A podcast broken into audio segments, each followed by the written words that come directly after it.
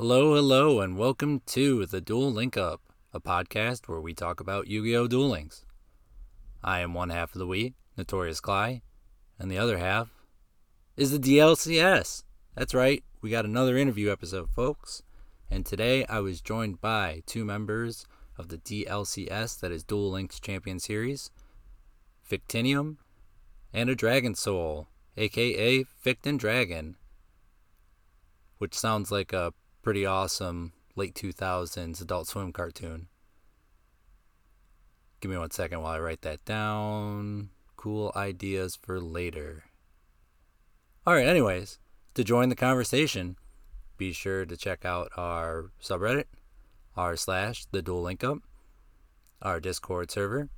You'll need an invite code for that Discord server. To get it, feel free to email me at the duel link up at gmail.com or hit me up on Twitter at the Duel link up. All those are at the duel link up, T H E D U E L L I N K U P. Alright, and I suppose I owe you an explanation for my hiatus. First, I'd like to apologize for being away for so long. Uh, life got kind of crazy. Without going into too much detail, um, all of my free time was pretty much consumed with uh, big boy stuff, being a responsible adult, and all those wonderful, joyful things. In addition to my adult responsibilities, I also had a work schedule change, followed by another work schedule change, followed by another work schedule change. It became very hard to find windows to sit down and plan out a podcast, let alone record a podcast. So I apologize for the hiatus, and I will do my best to make sure it doesn't happen again. All right, a little background on our guest before we get started. Fict and Dragon, like I've said a couple times now, I think, are from the DLCS. They are a Duel Links gaming community, and one of their showcase pieces is a tournament that they host. They held a tournament a few weeks back, and although I couldn't enter the tournament due to the previously mentioned big boy responsibilities, I still wanted to find a way to engage with the tournament and show my support for them and everything they're trying to do. So I figured, why not? Let's have them on for an interview. And I think that's enough background. One last bit of admin before we get started here. I do these interviews remotely, so the volume we're going to hear right now is probably going to get a little bit louder during the interview. So just tap that volume button down a couple times and you should be okay. I think that's enough admin. Thanks as always for listening, and thanks for your patience with me during this hiatus. Without further ado, here's our episode.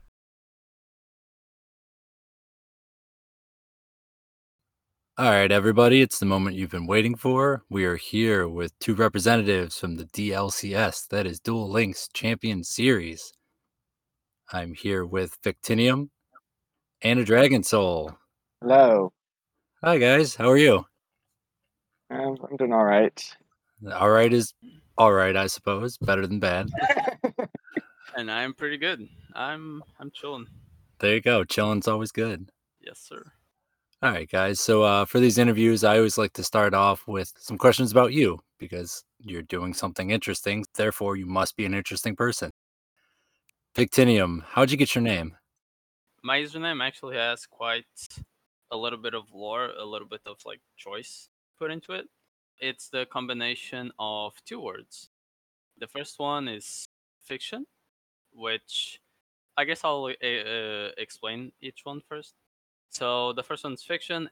Its meaning is basically if if you did something or something happened that was so good or so amazing that it wouldn't even be real, aka it would be fictional, and it's basically giving your best so that can happen. You know, striving for that level. The second one is titanium. And I chose this one because I was looking for something, for some kind of material that's super strong and resilient. Titanium is obviously that. It's a, it's a really strong metal.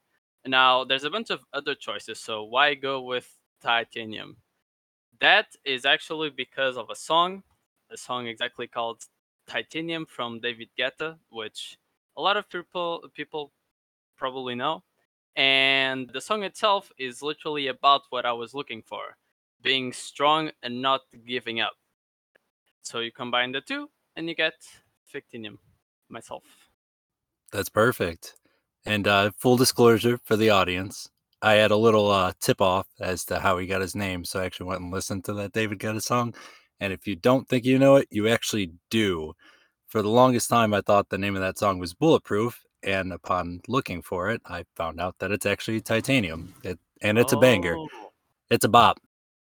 Oh, that's what I feel like I I, have heard of that actually. Then, yeah, I might have heard of that. Yep, it's a really good song. Yeah, I think it's David Guetta featuring Sia. Yep, Uh, that is exactly it. What about you, Dragon Soul? So for me, uh, mine is more deprived as from a roleplay Yu-Gi-Oh server that I came from, which is mostly from one of my characters that I used. It was because the character was meant to have a dragon soul engraved within them. That soul within him was also once a dragon known as Solaria. That is the that name Solaria has kind of become synonymous with me in a way that I've always kind of used. And as a small matter of fact, the PFP I currently have on is actually her, um, and some which was actually some fan art that someone made of her for me, which I'm very grateful to them. Um, small shout out to um, small shout out to Al for that from PPAU. I'm very glad that they made this for me. It's actually so nice. It's a simple name that gave some meaning, and then it gave me a character name that kind of just becomes synonymous while being also very nice in a way. That server I'm also on, I'm now also staff on after like probably like a year of being there. So it was it's actually kind of nice to see that place flourish while I was kind of making myself who I am. That's awesome. It's one of the reasons why I like to ask that question is because sometimes there's a funny answer, and other times, like for you two, for example, there's like some real depth and meaning behind it, and then I don't know, kind of gives you insight to uh to who you are as a person. Yeah. Very true. And then uh question for you. So uh, RP Yu-Gi-Oh server, what's that like? So there's like multiple channels on the server that have like they're like areas you go to, like uh, uh, there's like a town square, there's like slums, all kinds of stuff like that, um, where people can kind of just um, talk with their OCs in roleplay. And with that, you're kind of just able to kind of go and make some character development for them, make a good story with them, as we go through an as we go through arcs with kinds of villains uh, trying to do stuff kind of think of it like any kind of Yu-Gi-Oh anime where it's like there's always those kinds of big villains. It's kind of like that. And for us, we try to give it some options where it gives a lot of different people kind of their own areas to go through. They have their own arcs, and they also can kind of um, engage in the plot in their own way. So we try to represent it as many members as we can. And it's also a server that allows custom cards. I know we're doing an event on that right now, actually, which is just kind of funny that I'm talking about that and I'm mostly the guy who kind of reviews those custom cards, PSET, all kinds of stuff like that. Wow, that's in that's incredible. That sounds like uh like you have your own D and D world fleshed out, but instead of all the D and D baggage that comes with it, it's Yu-Gi-Oh. That's in, that's incredible. Yeah, yeah. So does your uh do your character have their own custom ace card? If you want to think of it like that, yes, that's what the idea of that soul was. It was actually Solaria herself. That's what it was kind of based on for that character. Though that one's now more of a retired OC since we moved on from the arcs where that was kind of a thing. We're now in a different arc. Did your card have three thousand attack and two thousand five hundred defense, or two thousand five hundred attack or two thousand defense? no, no, no, no. Were you're the protagonist or the main antagonist or the main? Kind of like the main protagonist. It was kind of a meme in one of the arcs that I was kind of like one. I actually think I still have like a photo of it or something. Or actually, no, I think I have it in my files. No, it was actually 2600 attack and 1600 defense, which is, I think that's a weird stat line, but whatever. I like weird stat lines. I'm a fan of like the uh, Gen One Yu-Gi-Oh cards, like Reaper of the Cards. I think has like 1,390 attack or whatever. I love those weird ones. Attack- Konami, let, Konami, give us an archetype with that with those weird numbers, please. When did you two get started playing Duel Links? I got started around, I think it was maybe three to four years ago.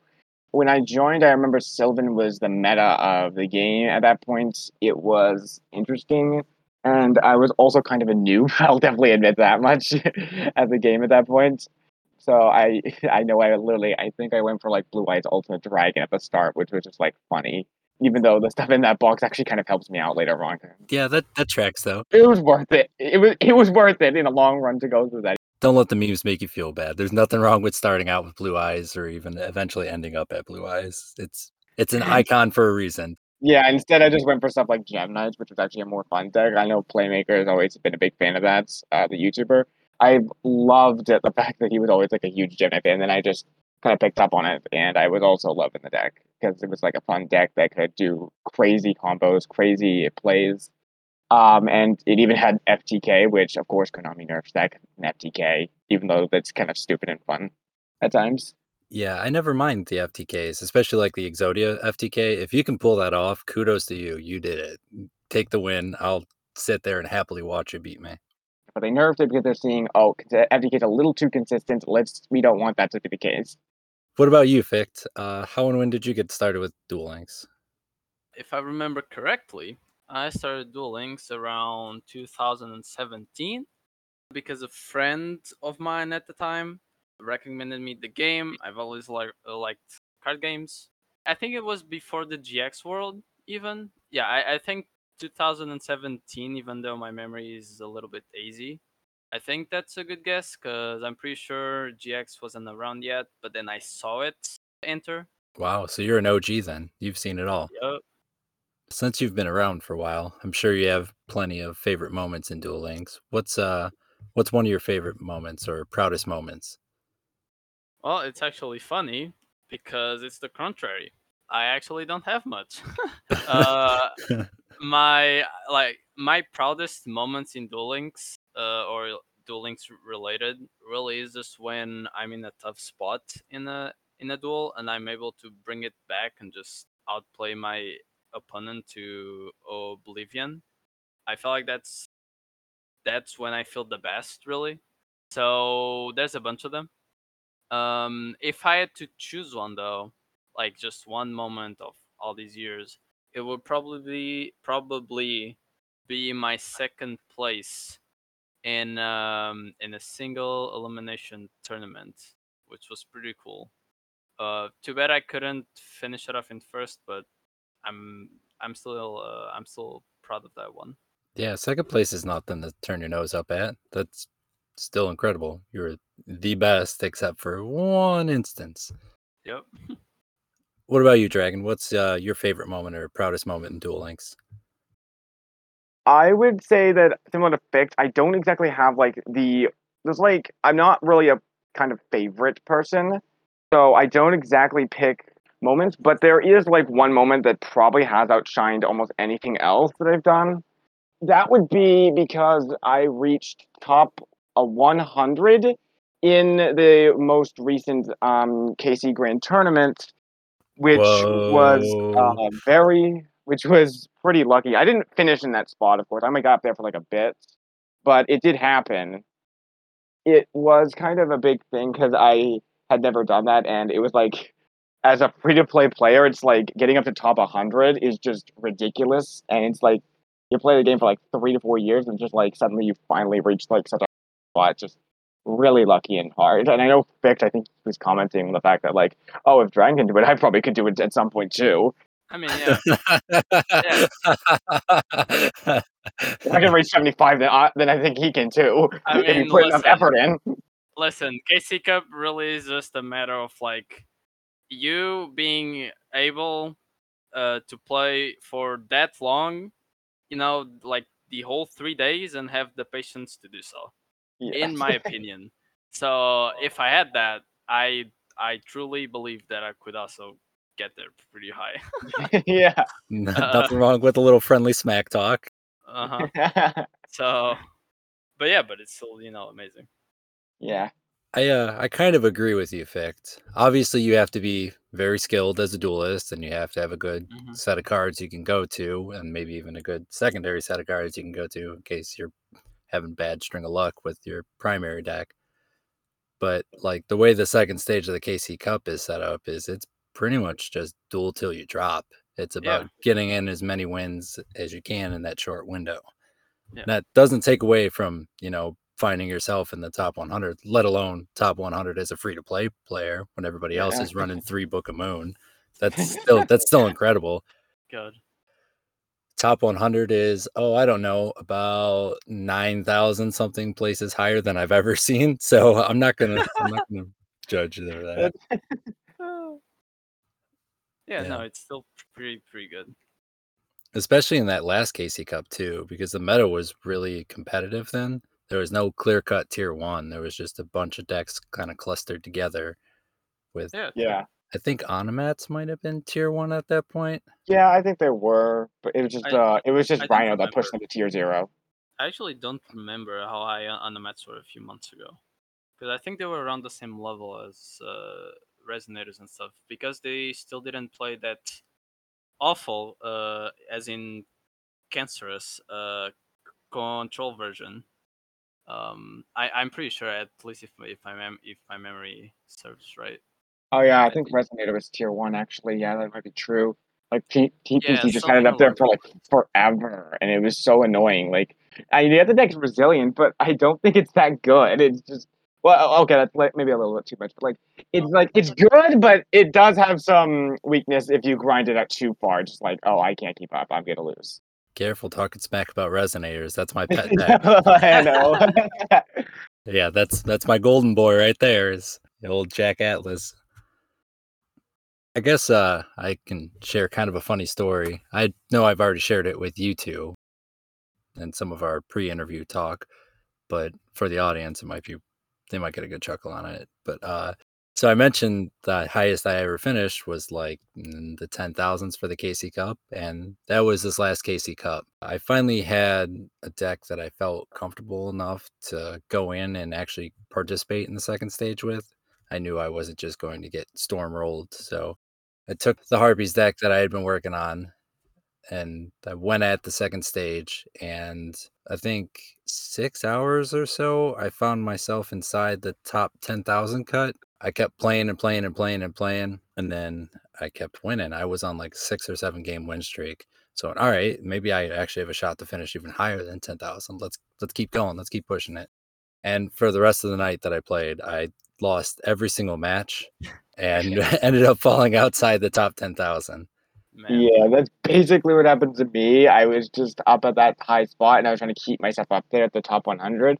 And then, like, um, because and that was basically like I got up to the top 100 around day two, and then on day three, I just dropped so quickly because I was getting overwhelmed by like a ton of Lunalights and Sidras. It's more annoying because you can't tell what you're fighting. They're both Zane. You can't see, oh, is it Lunalight? Is it Sidra? Do I put my monster in defense and not some from the extra deck? Do I do I not play? Do I play more aggressive? Put big bodies out to make sure Sidra can't OTK me? Like, what do you do? Like, you don't have any idea what you're fighting, and it just gets completely makes it so annoying. That's just one thing you really don't see until you get up to the top 100 because you don't know what you're actually fighting most of the time. It just gets those two are conflicting so much. It's kind of like how some people will use my with hunting grounds in Triamid to kind of make you think you're playing against harpies, but it's actually Triamid, and then it, you get just get kind of turned on your head. Yep. I've had the same thing happen to me with uh, with Yuma and Astral.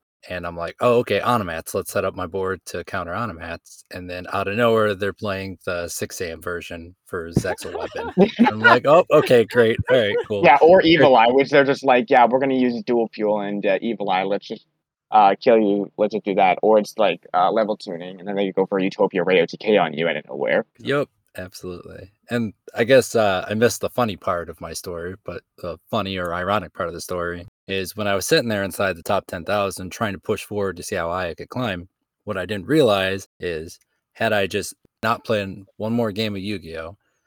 I would have still finished in the top 10,000 based on how many points I had. So I literally just played my way outside the top 10,000. just for Basically, how I did it. But well, Yep. I, I, I was gonna fall out of the top 100. There was no way I was gonna avoid that if I didn't. If I didn't play, I was gonna fall.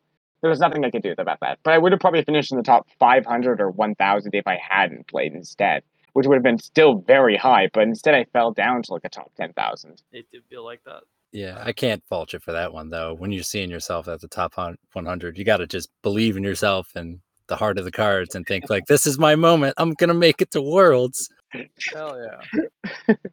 maybe not that far. I'm not trying to get the first place. That's a little hard. But like, if I'm at least at the top 100, I got something to flex on. Very true. Dragon, I know you said you're not one to pick favorites, but do you have a favorite archetype or card? I would say that I don't really say there's a favorite card. Like, there's so many cards in the game at the point where I just can't choose one specific card that I just like more than anything else. I just, I just don't feel like I have that. That's just something I've just never been able to pick one.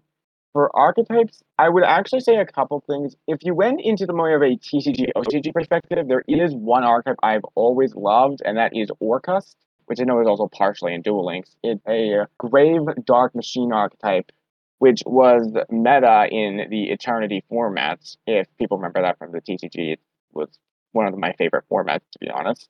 It was a it was a very fun time to play around, and it was a fun deck that I got to play at my locals.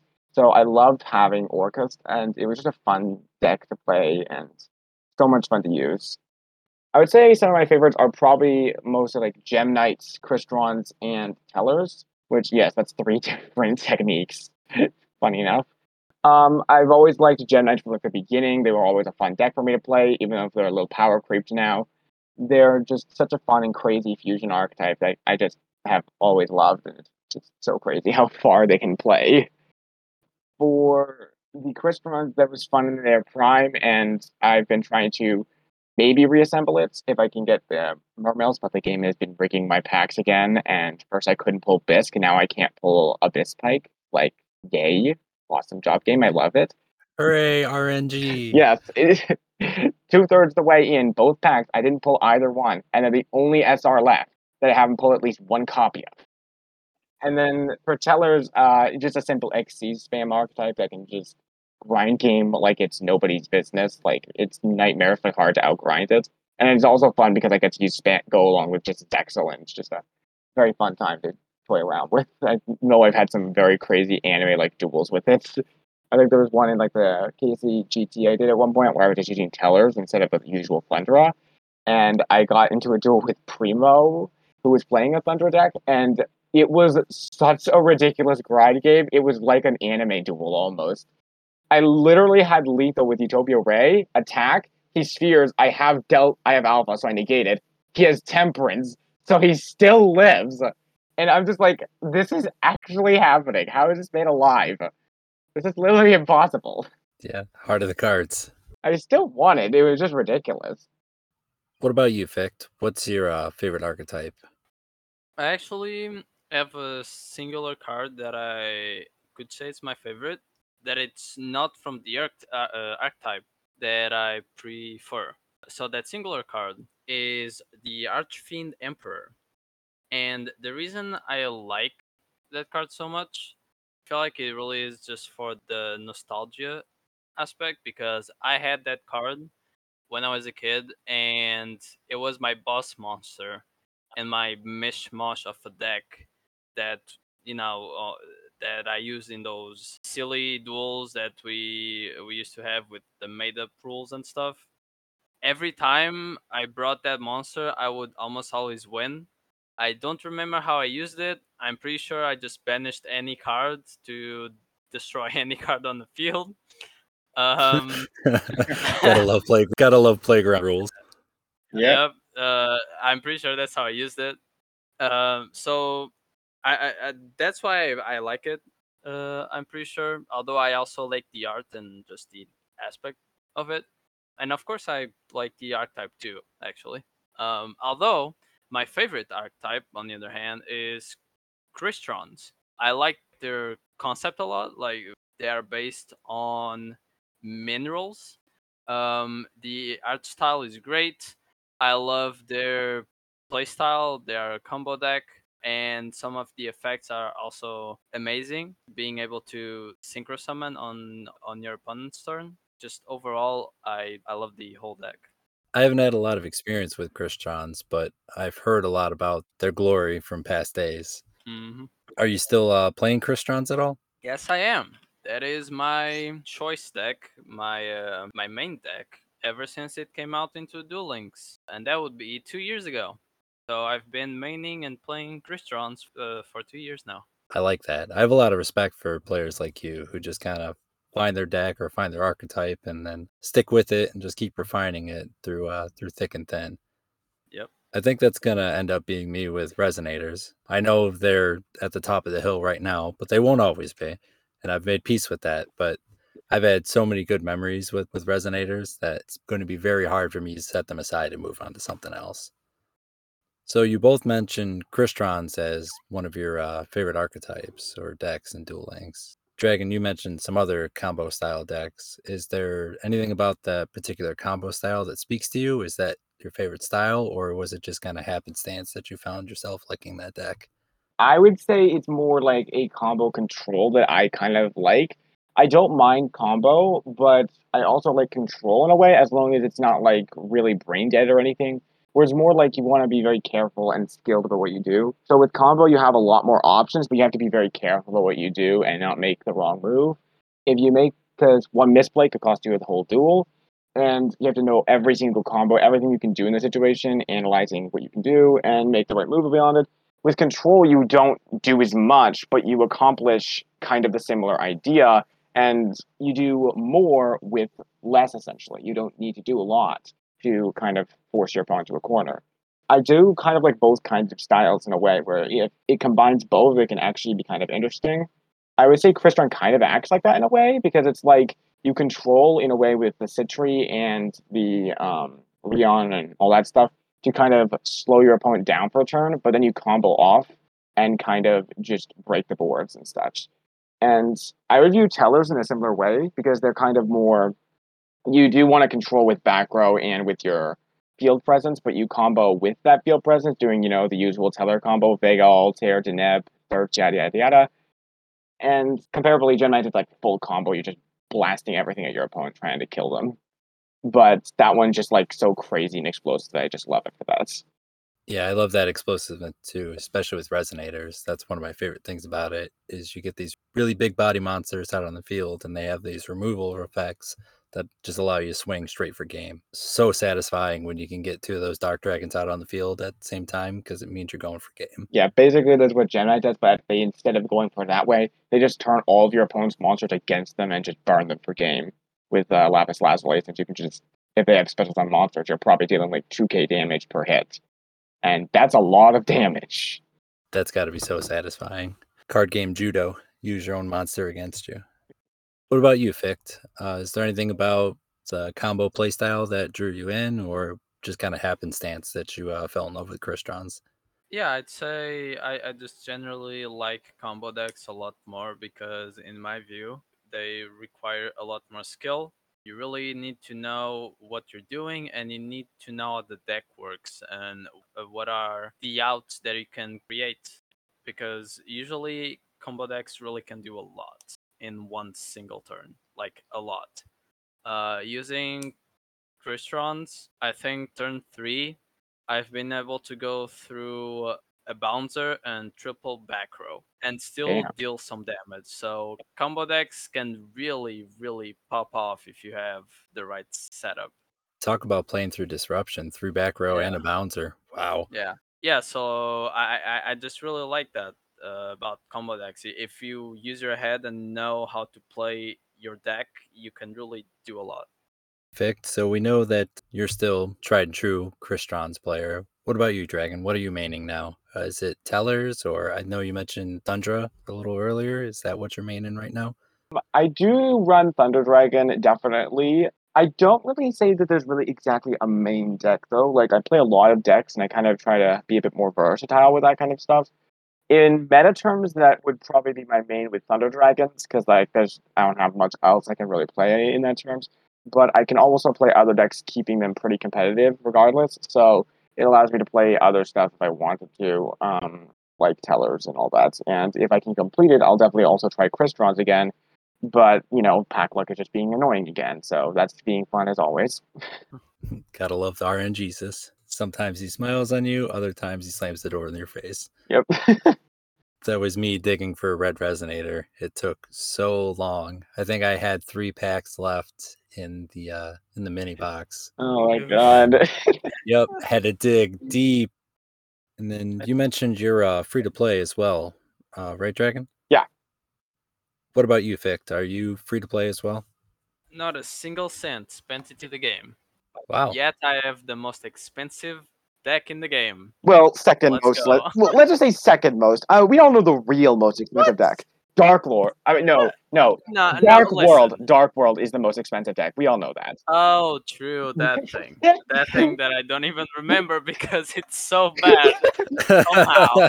It's the second most expensive. Although, It- although It's better. if you count it no no if you count all the cards through like the different versions then it's more expensive because you have all the crystal core then you have all the Mermails then you have all the extra water monsters then you have the extra deck and then you you you still have some spells and traps I think that's a convincing enough argument. I think we'll call Crystron's the most expensive because you've had to play different versions of the deck, whereas Dark World has never had a version that's actually good enough to play.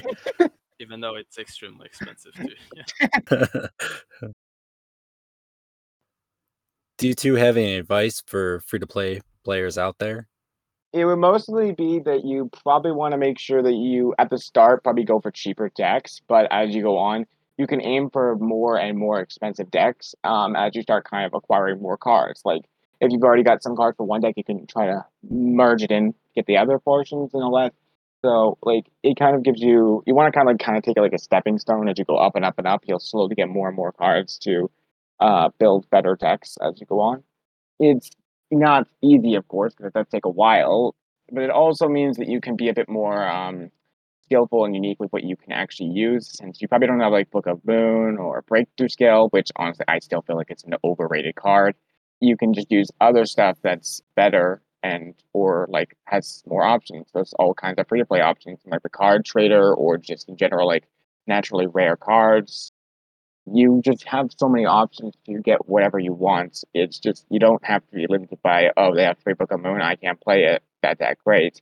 Uh, no, there's all kinds of other options you can use instead. You could just run uh, other cards like Canadia, which although yes that's a UR, at least you can still get that without paying money likely.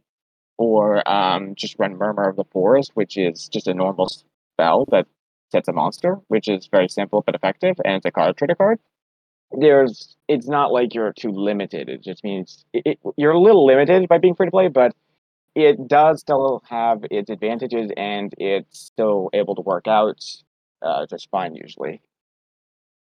That's great advice. Um, the last interview I did with uh, Diatonic, he had a really good point about Book of Moon and trying to replace it or shore up everything that it provides if you don't have it.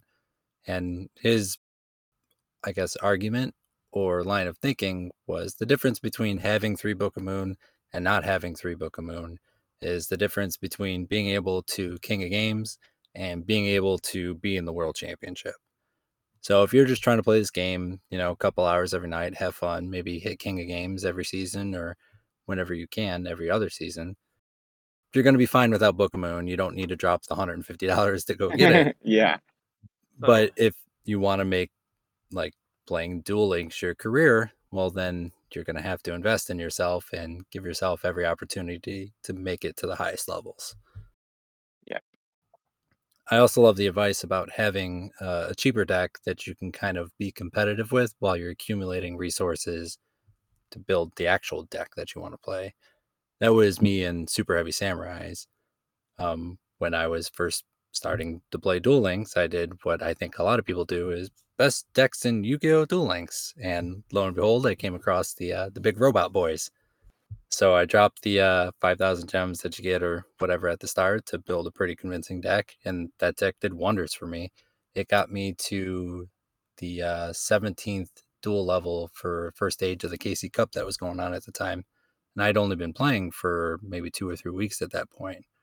So that shows you right there that if you just stick to a box that contains one archetype that has all the core cards, you can really make it far and accumulate resources along the way to build that another stronger deck.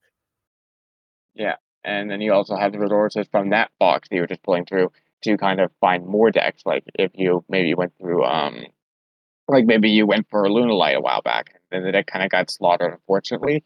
Um, you at least have the pieces, so you could then go aim for Tenki or whatever, or even the Predator Predaplants, and those could help you kind of fix the deck's issues now. As you, if you went for the Predaplants, that would let you kind of obtain the ability to use um, Chimerafflesia, and that would give you another option.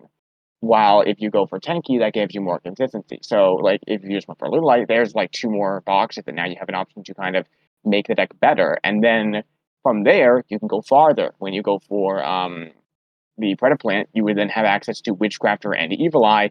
So that gives you two more options. Like, you can kind of see where that goes from there. You can take from one arc box, you go to another and another, and you start realizing you can get more stuff than what you're just aiming for from one thing. Yeah, absolutely. So if you're going for Lunalights, you get to accumulate all those resources, and then you have some for Blue Eyes along the way. If you ever decide, you know what, I really like and this game. Which is a really Yeah. good engine. Yep, absolutely. So if you ever decide down the road that, hey, I want to play Blue Eyes, or hey, I want to play Lightsworn, okay, now you can take a little bit of that Christmas money that you get from Grandma every year, and you know, put it in the game if you want. Or if you're dedicated enough and disciplined enough, you can do what you two do and just be free to play, keep grinding out resources, and taking advantage of everything that the game gives you. Yep. What about you, Fict? What advice do you have for free to play players? Well, since Dragon over here already said pretty much everything, you know, like um, That's my fault. I should have bounced the question to you earlier. um, I'll just add or like say what I think is the most important part about being a free to play player, which is really just the gem management. So my advice for that, first of all, disclaimer that you'll have to grind to uh, to get stuff. Otherwise, you you won't get much gems fast. Now that's out of the way. I recommend every free to play player to do all the events always. That's like the first thing because they don't give a lot of gems when you look at how many packs you can open to get all the cards. But they do give a decent amount of gems, usually in most events, or like at least a few. You can get up to like 2000 gems if you play a lot of the event. That's the first thing. Uh, and then when spending the gems, at first you'll have a lot of gems. If I'm not mistaken, each character gives you around 3000 gems when fully leveled up, which is quite a lot. You won't run out of gems, you know, easily for quite a long time.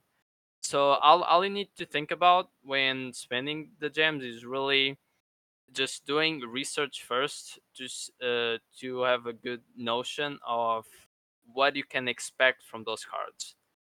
I'd say those are my two main things that uh you know that's good to focus on.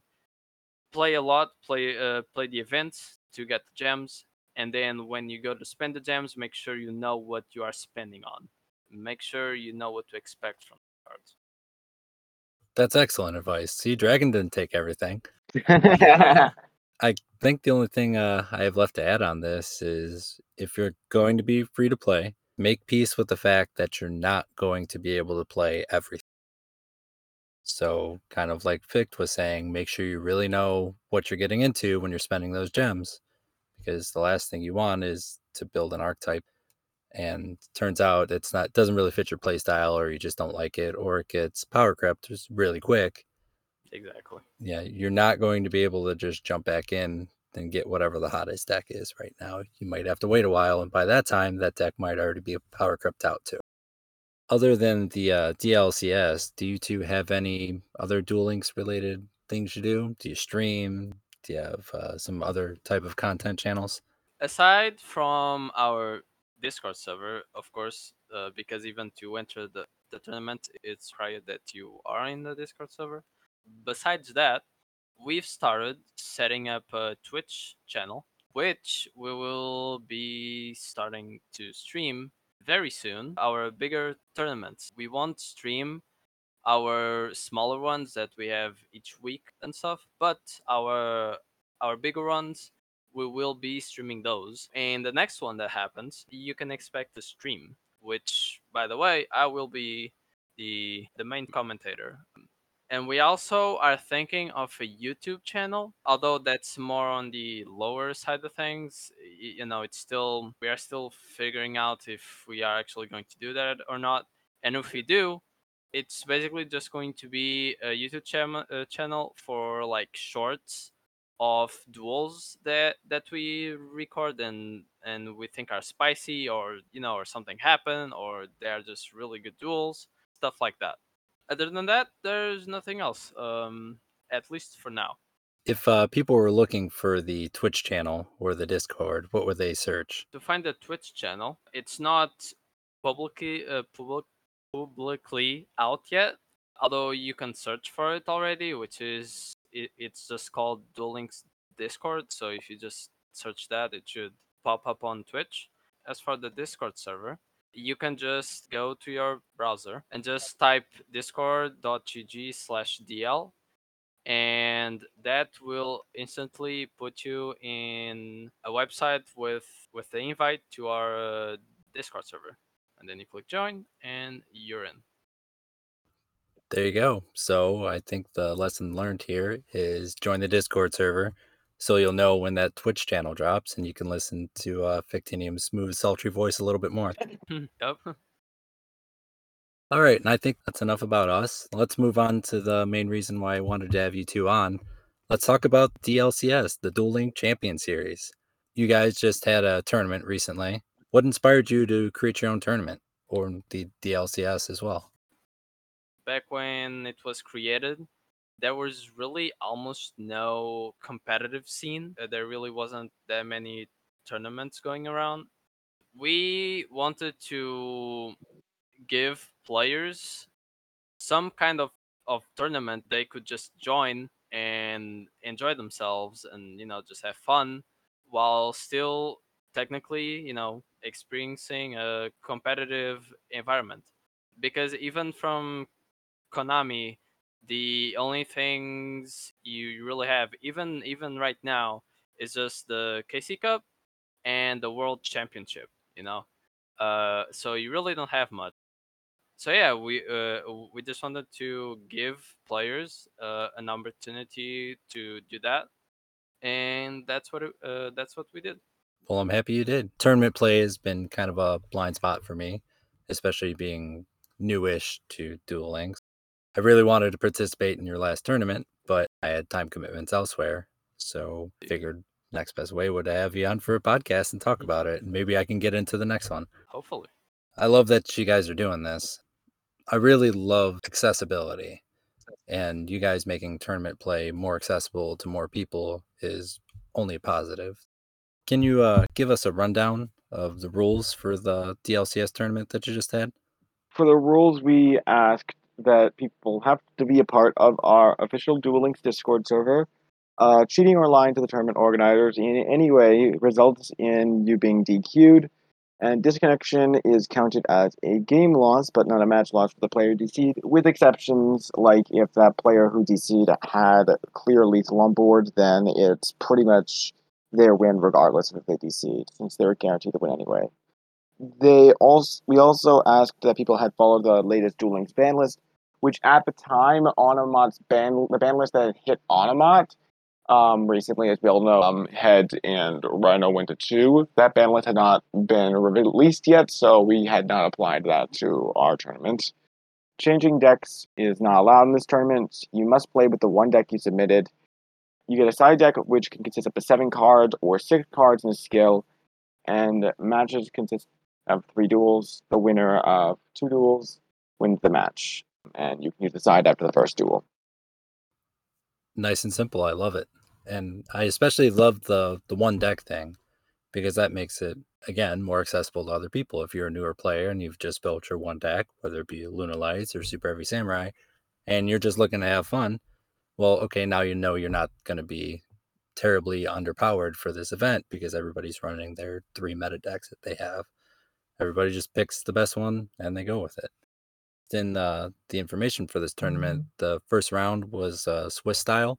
I'm not really familiar with that. Um, do you mind breaking down what Swiss style is and uh, why you chose to go with that? hmm A Swiss style tournament is is a format where you have a certain set number of rounds, and in each round go against one random opponent from all the from all the players. So you play your first round, and then the second round, your opponent is decided by both your score and their score up until that round.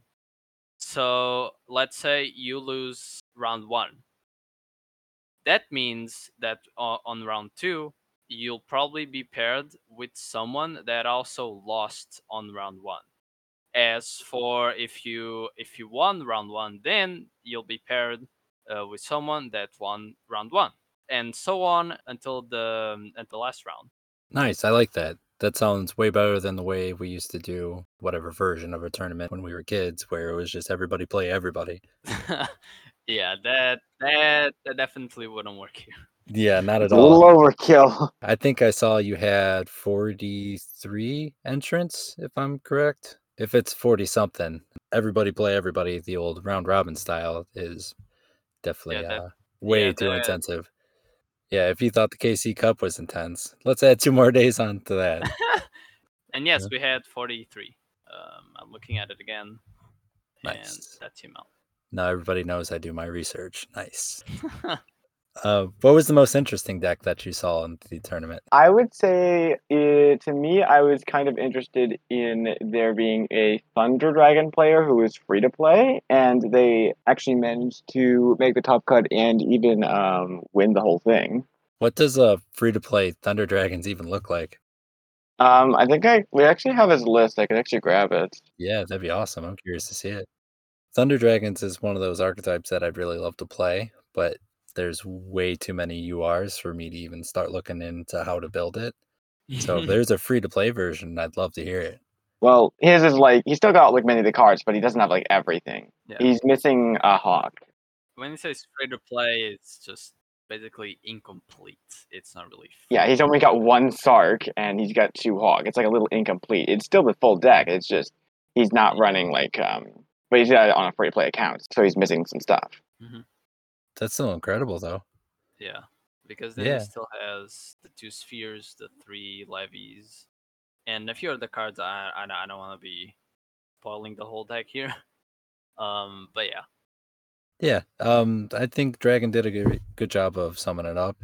He's using the uh the OG Thunder Dragon engine, I guess, if you would call Yeah, it. an with the old Sark, you usually run that that. too. Yeah, Yeah. yeah, yeah.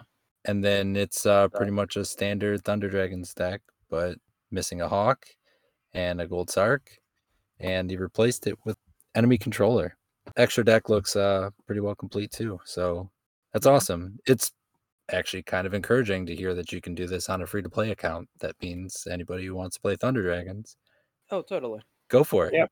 It'll take a lot of work, but it's it, it, it does come out right. The only thing is that the deck might be nerfed soon, so Yeah, I was it's a little bit say, ambitious. Like if you already have a lot of the pieces, go ahead and finish the deck. But if you don't have much of it, I wouldn't recommend going for it because you don't know if the ban list is going to slaughter it. Yeah, Very true. you gotta true. be wary of that. You gotta be wary because the ban list is coming soon. Not too soon, but soon. And there's a few decks that are um, very likely to get hit. Resonators. Uh, yeah, and Onomat. Onomats too. Onomat again. know. Again, And- again. Probably harpies. Yeah, and Thunder Dragons are on that list too, especially since they were limited before, you know, the Dark, but then got unlimited, and now they are on the Rampage again. So be careful. It's still a very resilient deck. It's been pretty meta relevant for quite a while now, if I recall. for a long time. But I think your advice uh, holds true. Just wait until after the ban list to see what happens, Mhm. just in case.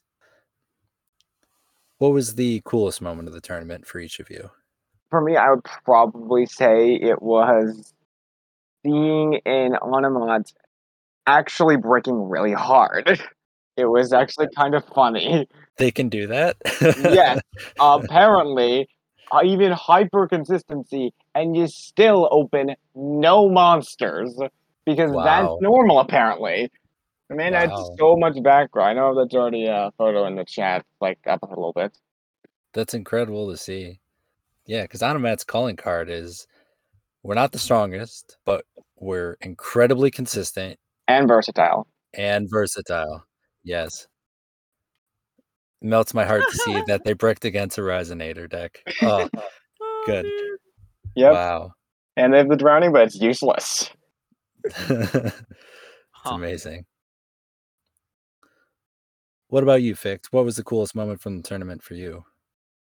For me, it was definitely one of my friends that was playing Ritual Beasts. And not only did he manage to get into the top cut, top uh, 16, he went undefeated up until top 4. He won 2 0 and then he won 2 0 again. Against, mind you, Thunder Dragons and actually Thunder Dragons again. So he won 2 0 and then 2 0 against two Thunder Dragon decks. Fully built Thunder Dragons. Unfortunately, he lost on the top four, the semifinals to Onomats, where he actually had the first game, but then he lost the next two. But it was definitely, for me, one of the coolest moments to see Ritual Beasts make it that far. Yeah, that's crazy. Good for them. Even losing to Onomats, I mean, that's nothing to be ashamed of. It's Yeah. the tier zero deck at that point. At that and moment, the fact yeah. that he was undefeated up until that point is incredible in itself, let alone playing Bridges. That's a deck that hasn't really seemed relevant for quite a while now. yeah, it's still an amazing rogue. It's just you know that that elder to do is just just a little bit. requires a absolutely galactic brain size because it is a very confusing combo deck. If it requires a galaxy sized brain, I am uh, I'm unfortunately out. Let's just say the timer won't be your friend. Probably not. I know you mentioned the little thunder dragon that could made the finals. What was the other deck that it saw in the finals? Well, I think they kind of revealed this, but it was Onomat, since that was what would be um would be the Ritual Beast player in top four. So the two ended up going at it, and I believe the Thunder Dragon 2-0 swept the Onomat. Wow, sweep Uh, for the yep. little thunder dragon that could. Way to go. And now that you mentioned it, I'm pretty sure you did tell me that uh, Ritual Beast was top four. Like I said. Mm-hmm. Galaxy Brain deck, probably out of my wheelhouse. Is there anything else from the tournament that you two would like to recap? We had more Thunder Dragons than Onomats from starting representation, which was a little surprising considering Onomat was tier zero at that point. Eight Thunder Dragons and seven Onomats were there. But that evened out to a four and four in top cut. So basically, they each got slashed in half. We also had a single Gaia in the entire tournament, which actually made it to top eight on its own, representing its whole deck and just like dragging it along. It was also a lot more versatile representation as we had more than just Onomat, Thundra, Harpies. There was also stuff like Ritual Beast, Tech Genus, Witchcrafter, Gaia, and it was actually pretty interesting to see all of the different decks and more versatility, despite it being essentially a tier zero format at that point. We even got a Subterror deck. Wow. Yeah. How does Subterrors do? Unfortunately, they didn't make top cut. No. No. Okay. well, they tried. They tried, at least. Yeah, still hats off to them for trying it. I uh I appreciate a good rogue deck and even a the roguest of rogue decks in Subterror. That sounds like an amazing tournament, honestly. That kind of diversity is I don't know. I think what makes Yu-Gi-Oh special Yep. is the fact that you never quite know what you're going to go up against. My uh, my biggest surprise was definitely seeing only two resonators, only two, Oh wow. but also none of them made top cut. Not a single one Ugh. of those two. yeah, even though they got one of them got a win over an Onomon who severely bricked, which was just Yeah. hilarious. There was also three harpies. Also, none of them made top cut. wow. Only That is Thunder and crazy. Onomon survived. Yeah. I think that really speaks to uh despite having a clear cut tier zero on Onomats, I think that really speaks to the healthiness of the meta otherwise.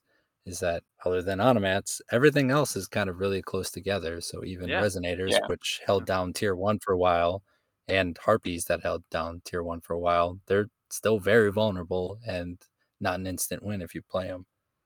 And now Onomon's also weakened, since although yeah, they still got the stupid skill, which needs to be once per duel.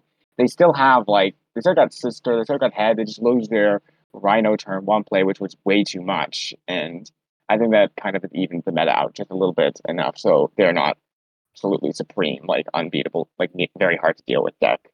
yeah. They went from tier zero to tier one. Haha. What a nerf. Got them. At least, yeah, but like yeah, it's be- it's a bit more beatable now at the least. Fun fact is, it's actually harder for me to deal with them because now they have the stupid bouncer again, Oh, and and as a Crystron player, Bouncer, it's so much worse than the Rhino. Honestly, same. I hate it. I, I hate it, but Oh, know, right, because you can have like an extra. Oh, because it's Sentry. Because it can negate Sentry. And not only that, the Abyss guy, I uh, I don't remember its full name. It's one of the one of the Mermail cards. It, it, it has 2,400 defense. That's more than any of my other monsters. So if I just have that and put that on the field uh, first, which is super easy, I usually start my combo with that if I have that on my hand. I'm basically fully protected from the Rhino, from the uh, like from the rest of the turn. Like I, I I really didn't care at all about the Rhino, but I do care about a Bouncer, so that sucks. Yeah. To be honest with you, yeah, the uh Rhino's bus automats never really bugged me all that much because I just teched in a lava golem. Because what I ended up seeing happen a lot was they would see Jack Atlas, and on turn one, they'd be like, All right, let's mess this dude's life up. Let's go ahead and get Roach out on the field and let's pair him up with a Rhino's bus so we can just ruin his day. Hell yeah! and yeah, And then Lava you ruin Golem. their day instead. Yep, Lava Golem tech, and then we all know Resonators doesn't either normal summon, so go to Infernity Doom Dragon, pop Wow. them, burn them for fifteen hundred, then go to Hot Red Dragon, and then swing for game. Swing, swing, So swing. yeah, the uh the older version of Onomat with Bouncer actually gave me a lot more trouble because it limited what I could do because it would shut off effects, which is essential to Resonators. yeah, I noticed uh, this tournament was titled DLCS 6. Am I right in assuming that there was a DLCS 5, 4, 3, 2, and 1 before it? that is correct. Uh, what were those tournaments like? So for those, they were actually single elimination tournaments, uh, still best of three on each match, and the tournament happened for a maximum of three days. We liked to give time to our players to talk with uh, their opponents, and then they'd set a time where they could duel, and then they tell us the results, and then we update then they move on whoever won and and that's basically how it worked uh, until of course we had the finals and the and the winner so yeah it was a single uh, elimination no swiss uh, and you could set up the the time with your opponent Yeah, that sounds great. Hopefully, I can participate in the next one. So, I mentioned earlier that tournament play has been sort of a blind spot for me. Are either of you two pretty big tournament players? Personally, I am not really a huge one. I've used to do locals uh, every Saturday, which I couldn't do until recently. This weekend, I'm going to be starting to go back to them. But otherwise, I don't really do a lot of tournaments other than the usual small lives we do at, on the server sometimes. And it's mostly I'm just not the person who does like a heck ton of tournament play. I'm not like that overly competitive person. Like I want to have a little bit of fun at the same time, but I I'm like partially competitive, but also partially just want to have a good time and all that. What about you, Fict? I know you mentioned one of your proudest moments was finishing second in a tournament. Um, is tournament play something you're really into?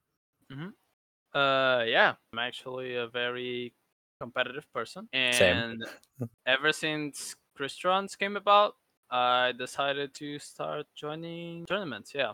The only time where i kind of stopped was when they got nerfed to the ground because of uh, some other decks and people complaining a lot about uh, the Crystron deck because oh it's annoying and it's so slow and all that even though we are literally always activating effects. But you know that's fine. So that's the only time where I kind of stopped simply because let's be honest it wasn't playable I recently got back into it recently as in the past few months when this new version of the deck came around using the water engine you know with pike and the mud dragon spice which is really really good. So yeah i've been back into it again. Unfortunately my luck keeps being the same. Absolutely awful but we don't talk about that. Um but yeah uh, i do have quite a bit of uh, tournament experience Fixed tournament luck and my pack luck. but Oh yeah, it's just just the unlove we have and like something. It's just like, oh, I can't pull one SR I want two times in a row, and then Figstridge gets bad luck in tournaments naturally, yeah, which has become a meme at this point. yeah. That's awesome. By our powers combined, we Oh, bring to man. you Bad Time and Duel Links. If there was one piece of advice you could give to somebody who was looking to just start tournament play, what would that be? For me, I would say that it's going to be competitive. After all, it's a tournament with prizes, but they're fun despite that, and that you probably just want to have a good time in it uh, and just enjoy the moment, really. That's great advice. What about you, Fict? well, since I'm more on the competitive side of things, you know, the try hard side of things. Um, I'm guessing if you're going to join a tournament, it's because you want to start being somewhat competitive at least, or at least you want to try to be. So my advice on that is first of all, check and get yourself informed about what's meta right now. And even if you don't want to use meta, it's important to know how to win against the meta, right? Also, before actually joining and playing, I'd recommend talking with someone who already has experience because it can be very helpful. There you go. And if you're looking for somebody to start talking about tournament to play with, join the DLCS Discord server. Yeah, the, There you go. Yeah. That is that is a great place. We have over there all the help you can possibly need. Yeah. Yep, we have a ton of deck helpers, and feel free to bring the, ping the role about it. There you go. And then uh, just to add on to the first part of what you said, too, Fict, understanding the meta, and then more importantly, to help you understand any situation that you might find yourself in in Duel Links, read your cards, read your opponent's cards. Yep. it, that- it that is- that sounds is very important. it sounds very obvious, but um, I think we've all had an experience where uh, somebody didn't read their cards and it ended up costing them. Um, I was playing against a Harpie player. They went turn one, ran their uh, their normal Harpie combo, activated Feather Rest, and then they got into that yes, click yes mode and clicked yes to activate Cyber Slash's effect. And the only monster on the field is Cyber Slash, so they bounced it back to their hand. it was uh, followed up by a quick surrender and a nice victory for me and a good laugh. But um, read your cards and uh, Yeah, read your and- opponent's cards. and don't spam yes. You know, Yeah. you don't have to activate every effect that appears on your screen. Yes. I think that's about everything I wanted to cover with with you guys. Awesome. Thanks for coming on. Um, this is a lot of fun. I hope we can do it again. Absolutely. Yep. And uh, our more, our pleasure to be here. yeah, Yeah. my pleasure to have you. And then uh, one more time before we take off, why don't you guys plug your uh, Discord server and any other DLCS stuff you want? Yeah. Uh, all right. So, like I said, all you have to do to join the Discord, if you don't have an invite yet, is just type discord.gg slash dl on on your browser, and you'll get an invite link. Join the Discord, and it's just that simple. And as for the Twitch and YouTube, like I said, it's not really active yet. Uh, but if you want, you can already search for the Twitch alone. It's simply called Duel Links Discord, and you should find it there. Excellent. And uh, for anybody who's interested in that Twitch when it pops up, you may or may not hear a familiar voice sometime soon. Mm-hmm. I'm hesitant to tell you who this is because that may steer you away from tuning in, but uh, but we'll see. We'll see. Yep. I've already joined the Discord. It's great. A lot of good info there, a lot of good resources. And then knowing that you always have somebody to just talk Duel Links with is pretty awesome. That's one of the reasons why I started this podcast is I love this game, but I'm the only one I know who loves this game. So I have no one to talk to about it. So uh drop in But the Discord and say it. Yeah. Drop in the Um, Discord, say hi to everybody. Yeah. and and just to uh, finish off, just as a last note, the DLCS is absolutely not the only event tournament like that we have. We have tournaments every single week. There's a schedule that I post every Sunday, so you can just go check that. And then we also have a bunch of other monthly events and tournaments. Those don't have a public schedule, just prepare for them, and then we announce them. As the moment of recording, we actually just started a, a custom card event where you can create a card for a certain archetype. This time around, it's Aromages, and you can try your luck and win five bucks. We have a bunch of other stuff too. That's amazing.